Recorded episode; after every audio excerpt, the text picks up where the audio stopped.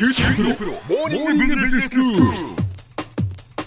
今日の講師は九州大学ビジネススクールで企業戦略がご専門の目代武史先生ですよろしくお願いしますよろしくお願いします。先生今日はどういうお話でしょうか？はい、えー今日はスマイルカーブという現象について、えーご紹介したいと思います。スマイルカーブはい。えっと1990年代頃からでしょうか。いわゆるその物の生産だけからでは利益が上げにくくなったというふうに言われるようになりました。はい。特に完成品のこう組み立てから得られる付加価値というのがあ減ってきたというふうに言われています。でその代わりにこう付加価値が高まっていったのが例えば炭素繊維ですとか、ええ。セラミックそれから液晶画面の中に使われる特殊フィルムといったこう先端素材であったり、はい。それからまあ製品の設計だとか、まあ試作の業務、うんあるいはマーケティングだとかこう流通だとかアフターサービス、金融といった部門が、まあ、付加価値が高まったというふうに言われています。うん。どうして先生その物の生産から利益が上がりにくくなったんですか？はい、それを実は今日これからお話ししていこうあと思うんですが、まあ現象的にはですね、そうやってその組み立てだけでは付加価値が上がらずに、うん。その上流の研究開発だったり、はい。素材だったり、もしくはその下流のアフターサービスだとかマーケティングだとか、ええ。そういったところの付加価値がまあ高くなったということで、はい。それをこう絵で表すと、はい。ちょうどこの両側のこう唇がキュッと上がったようなこう笑顔に見えることからスマイルカーブというふうに言われるようになったんですね。ああなるほど。そのものものが作る、まあ、工程が、はい。その上流から下流まであるとするとその上流のところは、まあ、高い位置にあるわけですね、付加価値が。はい。でその真ん中のちょうどその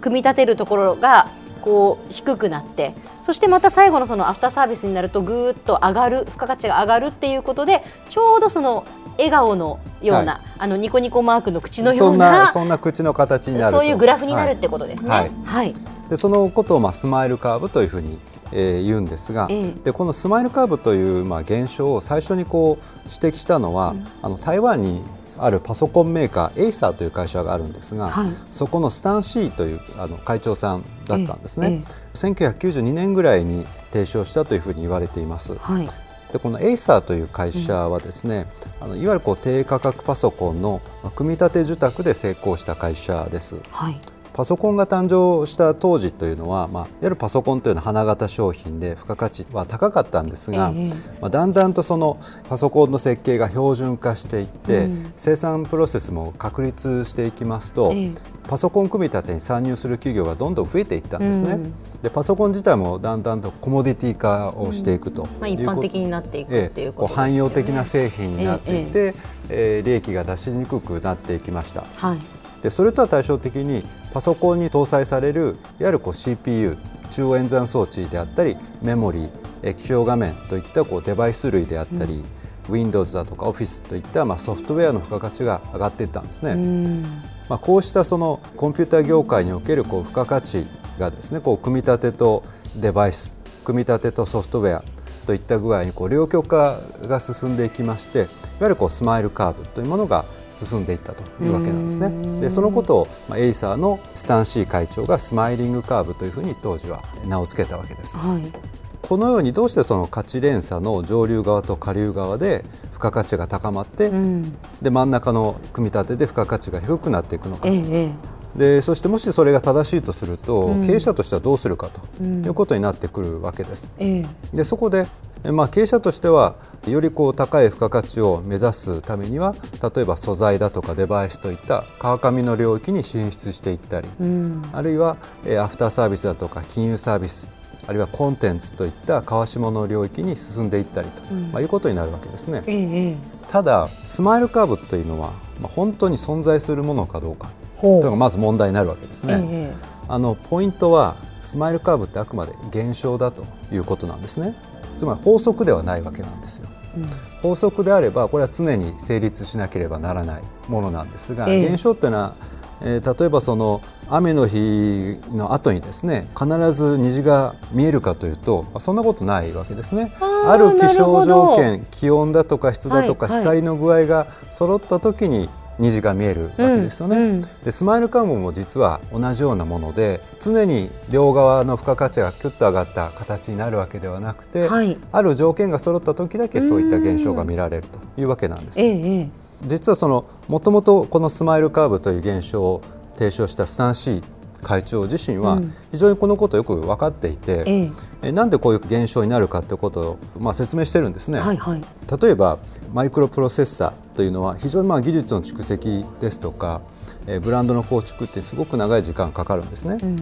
液晶画面ですとか D ラムなんかもそうなんですが非常にその巨額の設備投資が必要です。で参入障壁が高くなる、ええ、要するに技術力が必要で参入障壁が高いということはその業界の中に有力企業しか入っていられないと、はい、いうことで、まあ、利益が高くなりがちになると、うん、一方でコンピューターの組み立てっていうのは誰にでもできるようになっていましたのでやはりこう無名ブランドの組み立て合ってるものがたくさん存在するとそこに過当競争が生まれて利益が出にくくなると、うん、で下流の領域でも同じようなことが言えてマーケティングだとかブランディングっていうのは、まあ、非常に重要な役割を果たすわけなんですが、うん、例えば靴の生産でいうとナイキのシューズって中国だとかベトナムで作られてますけど高く売れるっていうのはやはりブランドの力ですよね。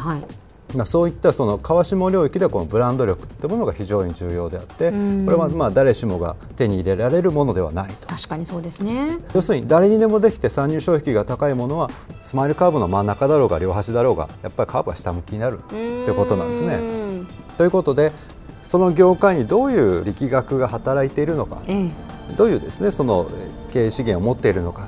でそれによってまあ、スマイルカーブの形はスマイルにもなるしこう困った顔にもなると いうことになるわけです。なるほど、はい、そういうことなんですね。では先生今日のまとめをお願いします。はい、えー、スマイルカーブとは価値連鎖の両側つまり上流の研究開発や素材デバイスといった領域と下流の販売マーケティングアフターサービスといった流通領域で付加価値が高くなって真ん中の製造領域の付加価値が低下するという現象です。台湾のコンピューターメーカーエイサーのスタンシー会長が提唱したと言われています。しかしスマイルカーブはあくまで現象です。法則ではない点に注意が必要です。重要なのはカーブの形状そのものではなくてカーブの背後にあるメカニズムということになります。まあ、よく知られた流行り言葉であるほどその本来の意味が忘れられるという、まあ、良い見本がスマイルカーブ現象と言えるんではないでしょうか。今日の講師は九州大学ビジネススクールで企業戦略がご専門の木大武文先生でした。どうもありがとうございました。ありがとうございました。